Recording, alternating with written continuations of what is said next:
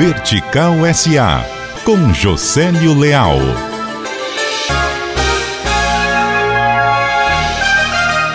A quarta a, digamos, quinta-feira de cinzas hoje são dias clássicos. A procura nas óticas aumenta para reparo e também para compra de novos óculos. Luziane Cavalcante diz que o aumento na demanda chega a 30%. São os ecos do carnaval.